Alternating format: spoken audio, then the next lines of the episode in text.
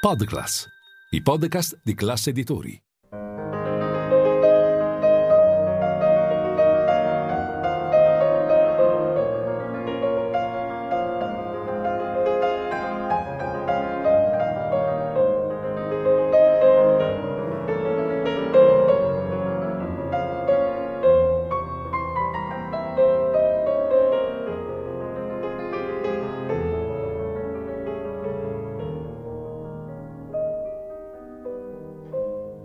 Il pianista, un'ora, 88 tasti e un protagonista alla tastiera, per scoprire la musica dal vivo attraverso il più amato degli strumenti.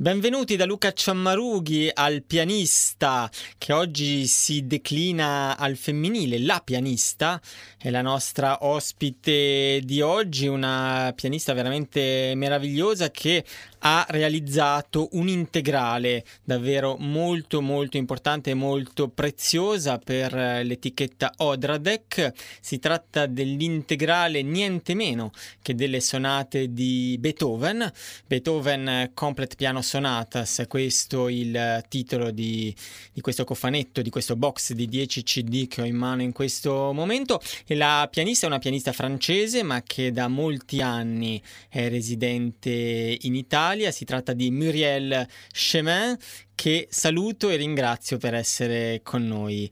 Buonasera Muriel. Grazie a te Luca, ringrazio te tantissimo per invitarmi a questa magnifica trasmissione. Grazie mille.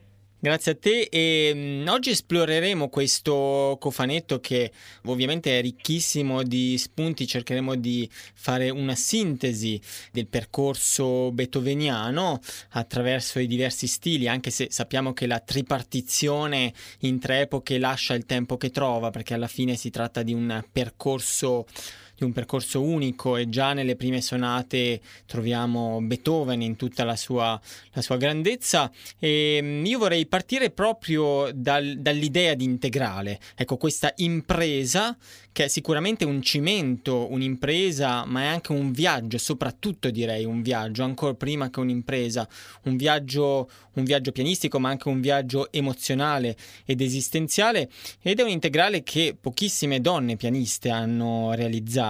Ricordo Annie Fischer, Tatiana Nicolaeva e un'altra pianista meno nota, Anna Öland.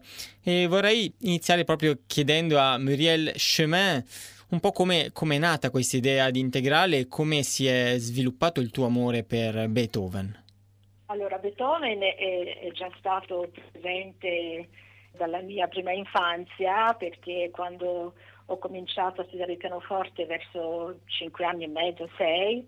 Il mio maestro mi ha dato da studiare il primo tempo dell'opera 2 numero 1 e poi subito dopo la Pathétique.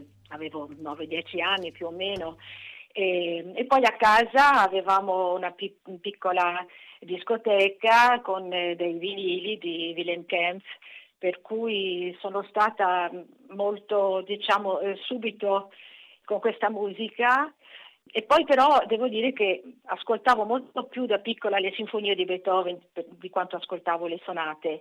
Ero molto appassionata dall'orchestra. Poi via via, che lungo il mio percorso ne ho studiato ovviamente altre, e arrivato a un certo punto ho detto: ma perché non continuare questo viaggio, che è un po' come l'Odissea, no? È più interessante il viaggio alla fine che lo scopo, no? Che l'arrivo, il punto d'arrivo. E quindi Beethoven è stato sempre il musicista forse più presente nella mia vita fin dall'infanzia, ecco, devo dire questo. E tra l'altro il tuo Beethoven ha ricevuto poi negli anni una serie di recensioni, apprezzamenti insomma conferme anche da musicisti di altissimo livello. Uno su tutti, Carlo Maria Giulini, che ha lodato la tua interpretazione del delle ultime tre sonate di Beethoven, in particolare, oltre che appunto le recensioni da parte di riviste internazionali. E per quanto riguarda appunto questo viaggio, oggi toccheremo diversi aspetti del mondo beethoveniano, partendo da uno dei grandi adagi o larghi del primo periodo, quello dell'opera 7, con questi suoi silenzi metafisici, no, iniziali, che già delineano una rivoluzione, anche se il Beethoven rivoluzionario è nell'immaginario collettivo più legato forse ai momenti più impetuosi, più eroici. Qui abbiamo una sorta di Velvet Revolution, una rivoluzione di velluto in questo largo, appunto, che veramente ha qualcosa di metafisico, no? Sì, assolutamente. Penso che in questo largo poi ruolo essenziale, no? Che creano una grandissima tensione all'interno di questo movimento, e non solo in questo. Fra l'altro l'opera 7 si può già trovare un nucleo che poi Beethoven riprenderà nella 106, nel primo movimento della 106, in una delle sue aree tematiche, e poi non a caso, insomma, è la sonata più lunga dopo l'opera 106, per cui hanno un legame queste due sonate. Benissimo, io direi di iniziare con questo adagio dall'opera 7, dalla sonata opera 7 mi bemolle maggiore, che ricordo ascoltiamo nell'interpretazione di Muriel Chemin dal box Beethoven Complete Piano Sonatas, edito da Odradek.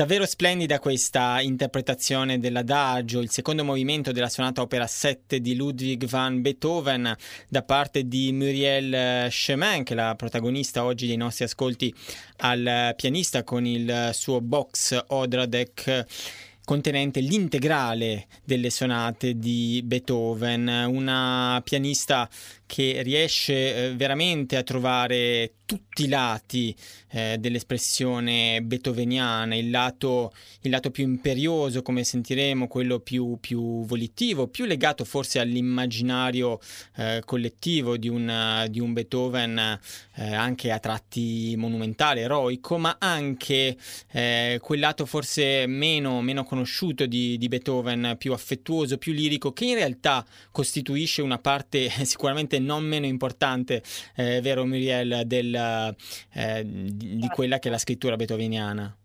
Sì, perché poi in Beethoven non troviamo soltanto questo lato eroico, no? Questa lotta per vincere tutte le vicissitudini della vita, ma troviamo anche l'umorismo, troviamo la dolcezza, troviamo qualche volta anche la presa in giro, no? Questo mi ricorda un po' le variazioni di Abelli, no? Quando dico questo, insomma, ci sono tantissimi sentimenti, proprio per questo che Beethoven è così universale. Procediamo verso il cosiddetto secondo periodo, anche se poi, come ho già accennato, dividere la vita e l'opera di Beethoven in tre periodi, come si è fatto in passato, giovanile, eroico, ultimo, è un po' artificioso, perché fin dalla sonata opera 2 numero 1 Beethoven mostra i segni di un genio che univa pianismo rivoluzionario, lucidità intellettuale e fulminee intuizioni che derivavano anche dalla sua prassi di improvvisatore. Esatto. E questo secondo periodo, però, così è stato delineato, in effetti può presentare un momento cruciale, cioè quel momento in cui Beethoven lascia ai fratelli il testamento di Heiligenstadt, e c'è il passaggio dalla sonata pastorale, l'opera 28, alle tre sonate dell'opera 31. Ecco, tu hai appena citato l'umorismo, in effetti nell'opera 31 numero 1 e nell'opera 31 numero 3, ad esempio, troviamo già un nuovo tipo di humor, quasi di sarcasmo che non esisteva precedentemente, anche se ovviamente ci sono tracce della scrittura di Haydn in queste sonate, ma chiaramente con il trittico dell'opera 31 e poi andando verso le sonate anche forse più note come la Passionata o la Wallenstein, qualcosa comunque cambia, no? Assolutamente, qualcosa cambia a livello del suono soprattutto. Io sì. Ad esempio penso, tornando un po' indietro rispetto all'opera 31, penso all'opera 27 numero 2, perché lì c'è già una ricerca di suono che direi che quasi ci porta alla musica del Novecento, perché il primo tempo della sonata cosiddetta Chiaro di Luna c'è già un effetto, diciamo, di risonanza molto molto interessante, perché quando Beethoven dice di suonare senza il sordino intendeva tenere sempre il pedale. Allora è ovvio che poi sui nostri strumenti di oggi questo effetto sarebbe, diciamo, esagerato e creerebbe un po' di confusione. Diciamo, su questo primo tempo dell'opera 27 numero 2 ho cercato di lavorare moltissimo sul pedale, proprio per non tenerlo sempre a fondo, ma di creare questo effetto un po' di lacrime, perché poi questa sonata opera 27 numero 2 non ha niente a che fare con una cosa romantica, ma è una sonata proprio dark, secondo me, veramente lì si tocca il fondo dell'infelicità. E poi penso anche alla Tempesta, l'opera 31 numero 2, dove c'è scritto appunto di mettere il pedale, però poi ci sono questi famosi do, mi, la che sono staccati o portati. Per cui la mia ricerca è stata di far sentire non solo l'accordo do mi la, do mi la tenuto nel pedale, ma anche di fare sentire il do mi che sono separati, e questa è stata un'impresa, perché ho dovuto veramente giocare con il pedale al millimetro. Ho voluto cercare di fare esattamente quello che cercava Beethoven, mi sembra, perlomeno nel mio modo di studiare ho cercato sempre di rispettare quanto più possibile il testo, perché questo ovviamente è come una Bibbia, bisogna assolutamente avere il rispetto assoluto di quello che voleva Beethoven, perché lui sapeva benissimo quello che voleva. Tante volte poi si arrabbiava con Zerni che magari non faceva esattamente la dinamica che aveva scritto, oppure altre cose, insomma, che lui non voleva.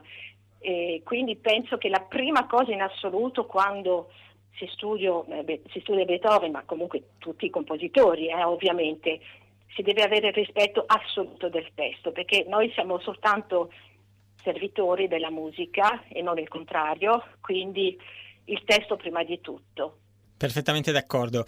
Tra l'altro in questa integrale sentiamo veramente questa attenzione, questa adesione al testo e anche al contesto naturalmente storico, e saper leggere il testo attraverso una cultura profonda dell'epoca, senza che questo poi porti a una mancanza di soggettivismo, di personalità, perché si tratta veramente di una lettura molto personale, molto intensa, molto profonda da parte di Muriel Chemin, forse proprio perché parte, anzi sicuramente proprio perché parte da questo amore, da questo rispetto per il testo beethoveniano. E un'altra cosa che ho notato e che mi ha fatto molto piacere è anche l'attenzione ai tempi che Beethoven scrive.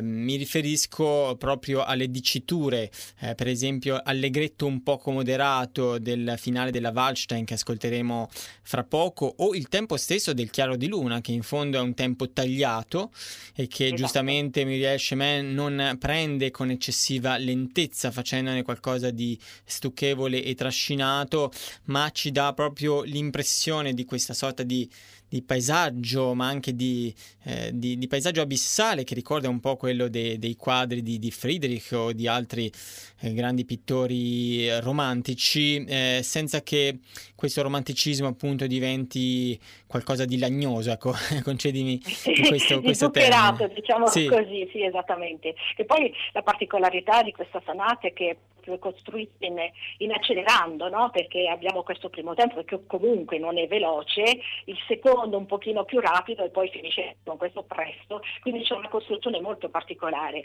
ma in fondo, cioè, più che parlare di periodi, ovviamente ci sono, ma più come punti di riferimento io parlerei veramente di 32 forme diverse, quindi per quello è un viaggio così intenso, così lungo, così meravigliosa, diciamo, non si può dire altro, perché ogni sonata ha una sua costruzione, una sua struttura, e quindi è quello che è straordinario, veramente immergersi in questo corpus.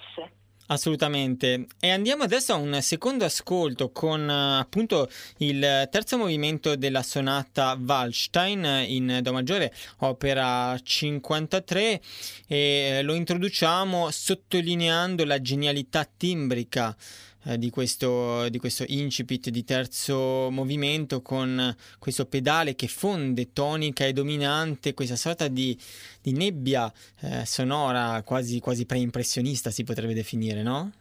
Sì, assolutamente. Per quello mi riferivo proprio al fatto che Beethoven è andato oltre, no? Come ad esempio, riprendendo da Bach, ha fatto una rivoluzione della fuga, ma anche dal punto di vista della timbrica andiamo veramente verso qualcosa di impressionistico, assolutamente.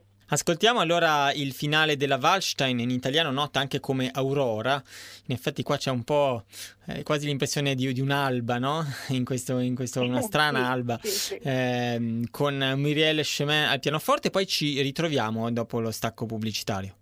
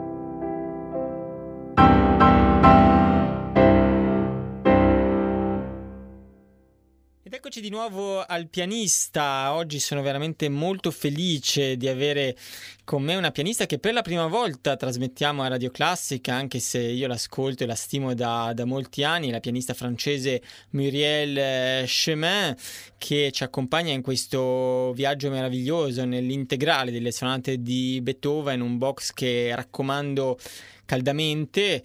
Ovviamente non si tratta di una rarità di repertorio, ma è sempre bello vedere come diceva Italo Calvino, che i classici sono tali perché hanno sempre qualcosa da dirci, eternamente qualcosa da dirci. Ci parlano, a ogni generazione un classico parla in modo diverso, anche se rimane sempre se stesso. E l'interpretazione di Muriel Chemin è un'interpretazione che mette molto in luce gli aspetti anche lirici, cantabili, di Beethoven. Anche nei passaggi più veloci non c'è mai traccia di un meccanismo arido, ma c'è sempre un modo di vivere la musica pieno di naturalezza, pieno di autenticità e di interesse musicale. È un integrale, appunto, che è edita da Odradek, come ho già detto.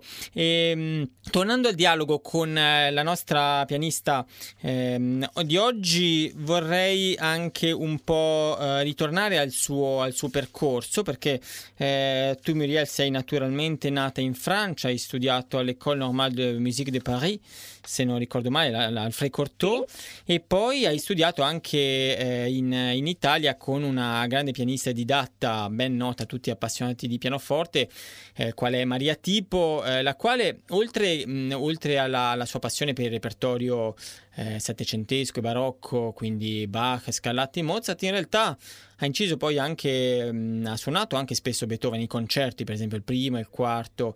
Quindi ecco, volevo chiederti questa o altre figure fra i tuoi maestri che hai incontrato, quanto ti hanno dato dal punto di vista beethoveniano, o quanto invece poi tu hai fatto un percorso completamente indipendente dai tuoi maestri?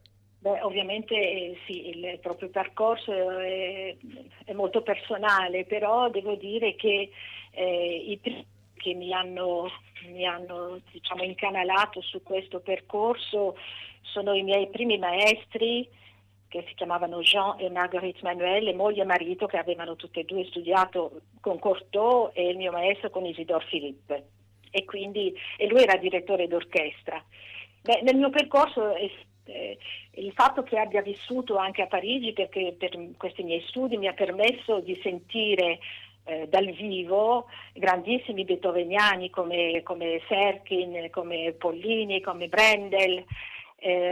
Diciamo che ho avuto la fortuna di ascoltare i più grandi durante il mio soggiorno parigino, e questi grandi beethoveniani mi hanno ovviamente influenzata. Come avevo già detto in qualche altra intervista, io cercavo sempre di mettermi in prima fila proprio per studiare i movimenti, il modo di mettere il pedale, e imparavo moltissimo. Diciamo che da un punto di vista spirituale mi sento anche un po' di aver preso qualcosa di questi grandi pianisti, perché ovviamente ogni concerto era un regalo.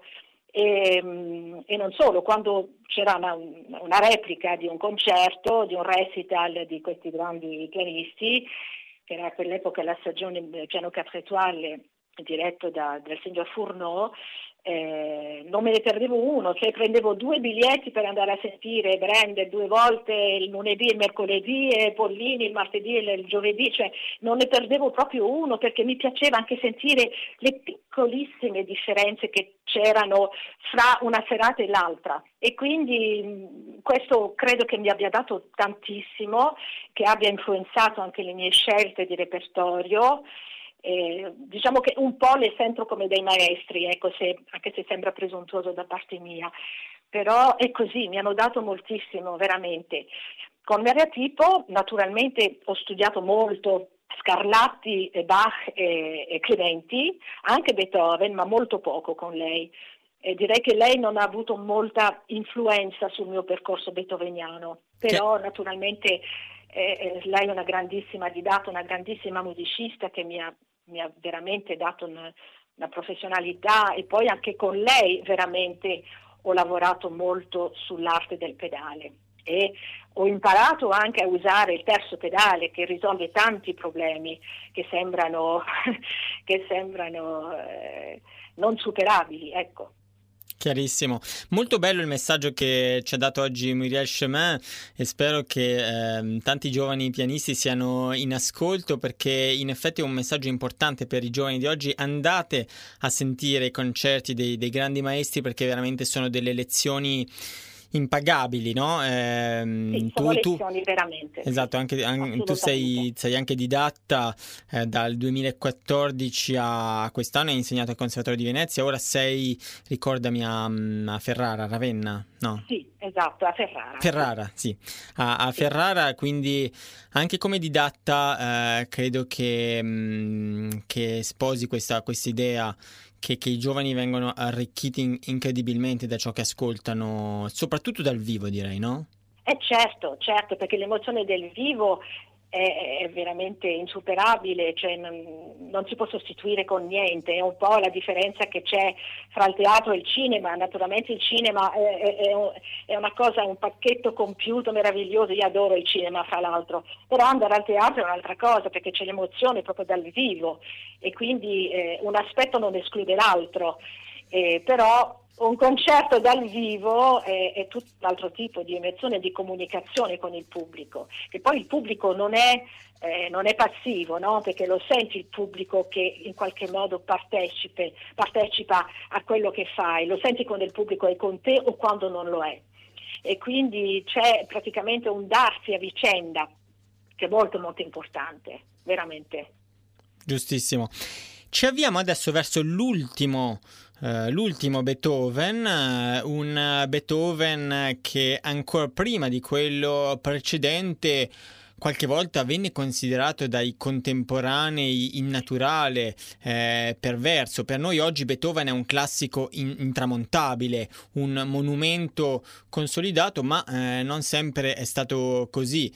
Lo stesso Goethe, il grande poeta, che considerava Beethoven come l'artista più energico e concentrato fra i suoi contemporanei, temeva però il carattere demoniaco della sua musica, una musica appunto che ad esempio Franz Grillparzer, lo scrittore austriaco che fece l'orazione funebre per Beethoven, definì in certi momenti quasi corrotta e barbara. È interessante vedere, Muriel, come può cambiare il punto di vista su un'opera d'arte, no? Nel corso dei secoli, dal presente a quello che poi è il futuro.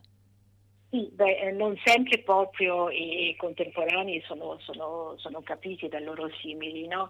E quindi non so esattamente quello che Goethe intendeva, così riferendosi alla musica di Beethoven, però è un po' normale, anche perché Beethoven, diciamo, ha veramente violentato la forma, no? Perché era più importante l'idea, certo, della forma stessa. Per cui sicuramente era molto rivoluzionario, probabilmente non è stato subito capito dai suoi contemporanei, questo certamente. E andiamo, dicevo, verso le ultime 5 sonate, sonate in cui la lotta interiore, l'eroismo beethoveniano non viene meno, ma si trasfigura in una dimensione trascendente. Beethoven ormai era quasi privo di motivazioni esistenziali, a parte l'attenzione appunto per il nipote in un certo periodo che seguì e a cui si interessò, ma l'ultimo Beethoven sembra veramente spiritualmente concentrato sulla musica e su una dimensione quasi di nirvana, diciamo, su una dimensione ormai che va al di là dei problemi terrestri. Riparte dalla polifonia antica, quindi Palestrina, Bach, ma anche Handel per certi versi, però per riviverla, come già tu dicevi, in un modo completamente diverso. Sì, assolutamente. Beethoven poi diventa non solo mistico ma anche metafisico nell'ultimo periodo, basta pensare anche agli ultimi quartetti, appunto a queste ultime sonate, e mi verrebbe da dire, mentre, visto che erano perfettamente contemporanei, mentre in un Schubert c'è questa nostalgia di qualcosa che non c'è, no? Sì. Per Beethoven invece è una nostalgia di quello che avrebbe potuto essere, secondo me. Chiaro. E quindi mi viene in mente ad esempio la mancanza di dedica nell'opera 110. Sì. Chissà, una dedica a se stessa, a se stesso, a Dio, oppure forse all'eterna amata, che poteva essere, come non sappiamo, nessuno di noi, o l'Antonia Brentano o la Josephine Brunswick, non lo sapremo probabilmente mai, ma mi viene da pensare appunto che sia un'ode, diciamo, a questa eterna amata, proprio perché non ha nessuna dedica. Potrebbe essere che questa donna, questo amore di Beethoven fosse deceduta, e lui in qualche modo esprime la sua disperazione, la sua solitudine in questa sonata. Basta accostare gli ariosi, che sono devastanti, però finisce in un'esaltazione totale. No? Sì, infatti una lettura veramente molto, molto acuta, quella che Muriel Chemin fa di questa sonata opera 110. Quello che ci ha raccontato mi fa venire in mente, proprio per quanto riguarda Franz Schubert, la dedica del trio opera 100, dove Schubert scrive: questo trio non è dedicato a nessuno se non a coloro che lo apprezzeranno. E qui ci viene in mente proprio l'inizio di un'indipendenza dell'artista, anche, no? Rispetto alla società settecentesca, in cui l'artista è più al servizio di una corte. Naturalmente Beethoven aveva i suoi committenti, i suoi mecenati, conosciamo bene i conti, i principi e via dicendo, però si inizia un percorso verso una dignità dell'artista, no? Staccata dall'idea un po' giullaresca dell'artista al servizio di qualcun altro.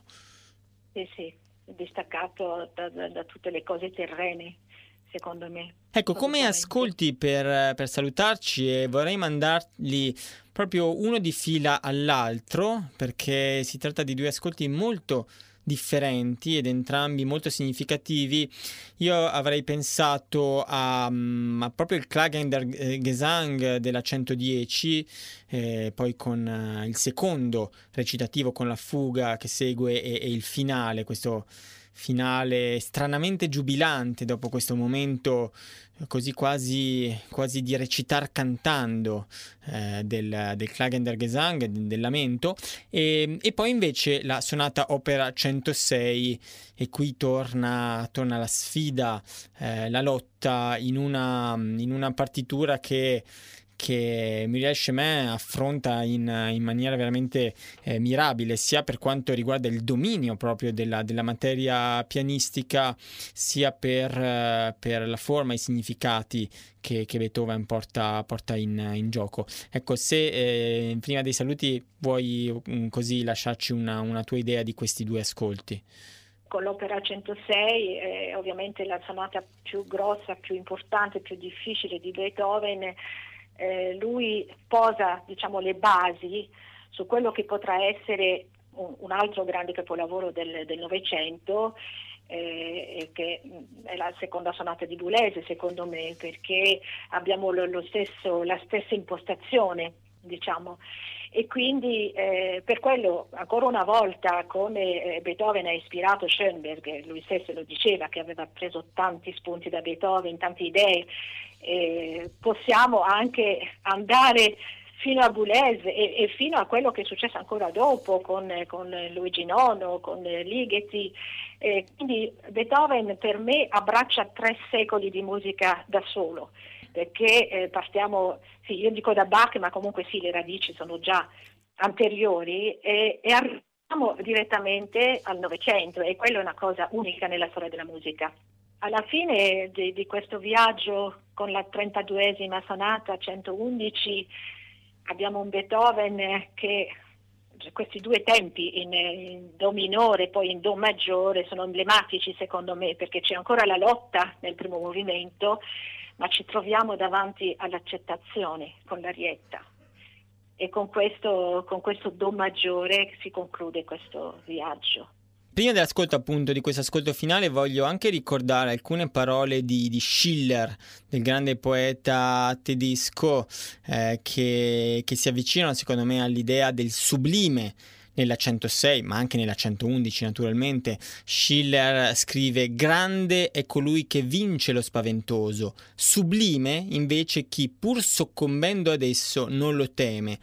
Dice Schiller: «Grande fu Ercole che intraprese e condusse a termine le sue 12 fatiche, sublime fu Prometeo incatenato al Caucaso, non pentendosi della sua azione e non confessando il suo torto. La grandezza si può manifestare nella fortuna, il sublime solo nella sventura». Naturalmente qui ci viene in mente anche la sventura della sordità di Beethoven, su cui molto si è scritto, e di questi suoi ultimi anni pieni di disperazione, ma in cui la disperazione sfocia poi nella catarsi artistica, e questo lo sentiamo chiaramente in queste sonate, che sono delle vette proprio anche in tal senso.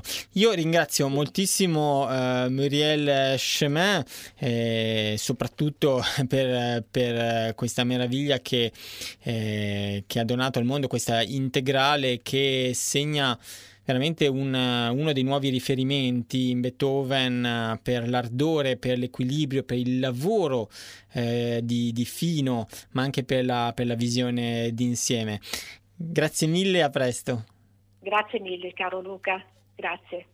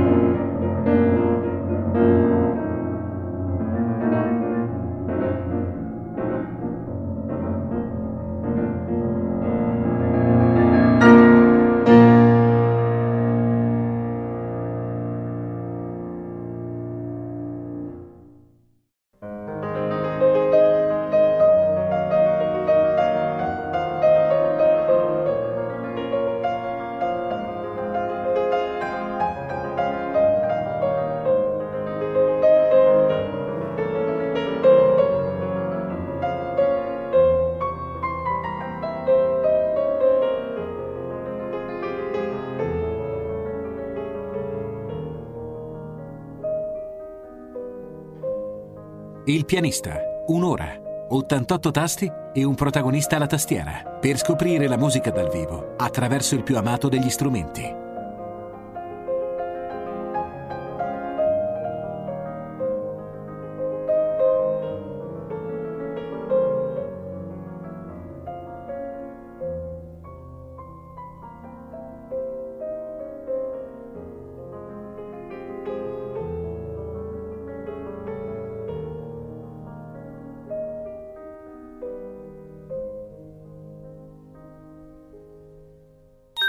Podcast, i podcast di Classe Editori.